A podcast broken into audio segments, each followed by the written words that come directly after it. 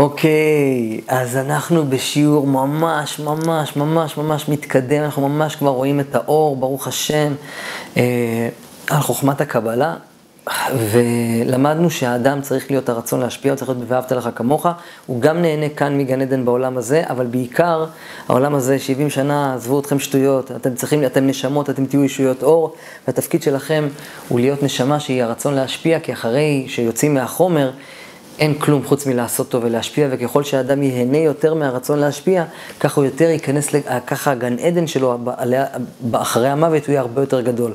אדם שטבוע בחומר ובתאוות, הוא לא ייהנה מהחיים של אחר המוות, כי הוא ירצה להשיג עוד מהרצון לקבל, והוא לא יכול לקבל כלום. ואחרי המוות יש רק רצון להשפיע. אחרי המוות אנחנו נשמה, אחרי המוות אנחנו אחד עם הבורא. הבורא הרצון להשפיע, גם אנחנו רצון להשפיע. ואם אתם רוצים להיכנס לגן עדן, עלי אדמות ולזכות בגן עדן בחיים של אחר המוות, תעשו מצוות.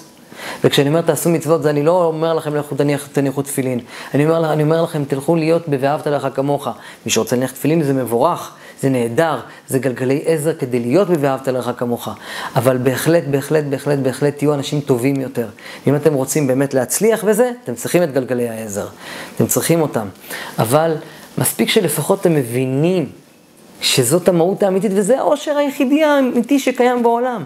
אין אושר אמיתי כמו לנקות את הלב. תנקו את הלב שלכם, אחי ואחיותי היקרים. אל תקנאו אחד בשני, תהיו בהודיה. מה שיש לי, ברוך השם, מה שאין לי, ברוך השם, וכך רוצה הבורא. הוא הכעיס אותי, יש לי שיעור פה, הבורא, יש לי שיעור פה. מה, אני אתנסה מעליו בזה שיש לי יותר? חס ושלום, אני לא מתנסה עליך, אח יקר, אני אוהב אותך. אני אעזור לך. ככה האדם צריך לחיות, וככה האדם נמצא באיזון, וככה האדם בגן עדן עלי אדמות. ואחרי המוות, הוא נשאר אותו דבר. כי איך שאתה גידלת את עצמך, ככה אתה תהיה אחרי המוות. אחרי המוות, אין יותר בחירה. הכל מול הפרצוף שלך. ואם האדם היה רשע, והוא נפטר, הוא מתבייש. מה קורה אחרי המוות? יש גיהנום. מה זה גיהנום? אם האדם חי בתכונת הכעס, אז בעצם הוא היה באגו שלו. מה זה אגו? אגו זה נפרדות. אז קורה לאדם שני דברים. אחד, הוא נכנס לגיהנום. גיהנום חם. אם הבן אדם היה כעסן, אז ורתחן, אז הוא נכנס לגיהנום רותח. הוא שורף לו הלב. לא באמת הוא הולך למקום ששורפים אותו. אלא מה הכוונה? אלא בגלל שהוא היה כל כך כעסן, הוא שונא את עצמו, הוא כועס על עצמו, איך פספסתי את החיים כי רק בעולם הזה, רק בעולם ההסתר אפשר להגיע לחיי העולם הבא ולהיות מאושרים.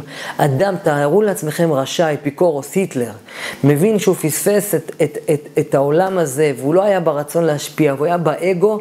מה קורה אחרי המוות להיטלר? מה אתם חושבים? הוא נפטר, הוא יצא מהגוף, פתאום הוא קלט שהוא נשמה, פתאום הוא הבין שהוא פספס את העולם, הוא שוטט בעולם, זה מה שנקרא דיבוקים בחוכמת הקבלה. היטלר, לדוגמה, שוטט בעולם, והוא הבין שהוא עשה את הטעות החמורה של החיים שלו, הוא עדיין חי, הוא רואה את מדינת ישראל קמה, הוא רואה שהוא לא עשה נזק לאף אחד, והוא רוצה שליטה וכבוד על בני אדם, ואף אחד לא רואה אותו, והוא לא רואה אף אחד. הוא בגיהנום, הוא שונא את עצמו איך הוא טעה. הוא מבין שיש בורא לעולם כי הוא ראה אותו, הוא ראה את האור והכל. הוא מבין שהבורא הוא טוב ושהוא לא עשה את רצונו של הבורא. אתם יודעים איזה צער זה יש לאדם, לנשמה. אתם יודעים איזה צער יש לנשמה כשהיא מבינה שהיא פספסה את הזדמנות חייה לעשות נחת רוח למי שאמר והיה העולם, לאחד והיחיד, ליקום עצמו. קחו חצי דקה לחשוב על זה.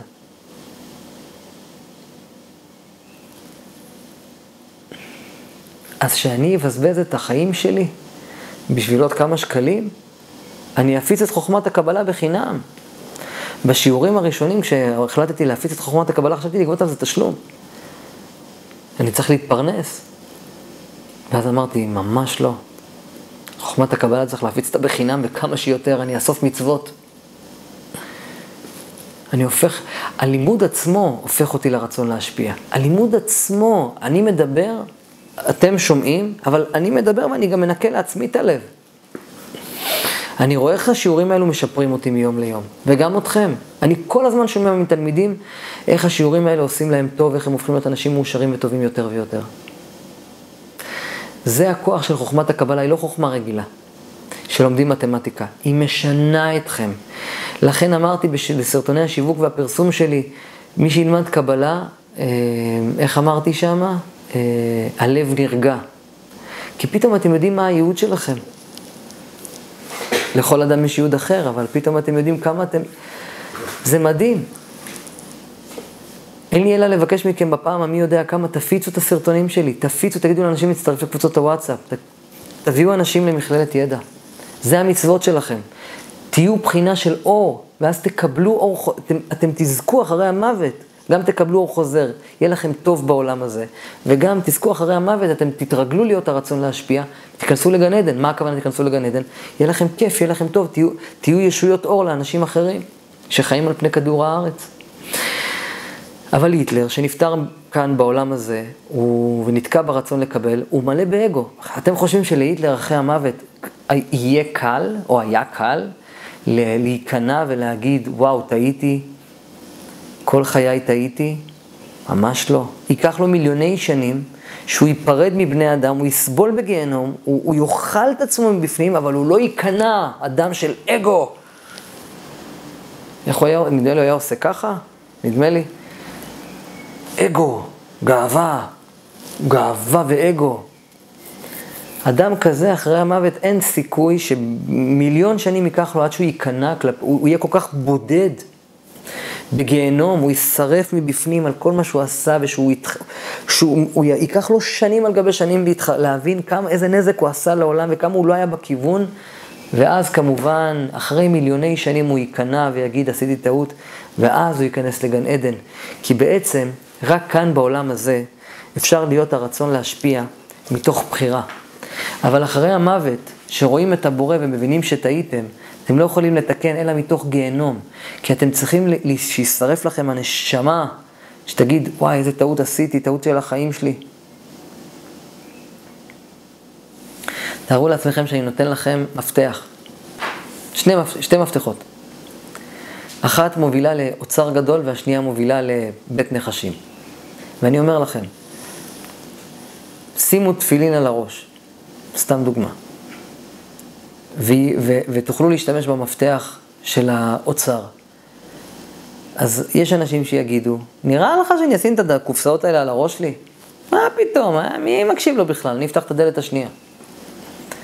אז כשהוא מגלה שהוא טעה, איזה צער, זה צער נצחי, זה צער נצחי. נראה לכם שאני אבזבז את החיים שלי בשביל כמה שקלים? אני אפיץ את חוכמת הקבלה, וגם אתם. כי העולם הזה יקר מכדי לבזבז אותו. תהיו אנשים טובים, אחים ואחיות יקרים ויקרות.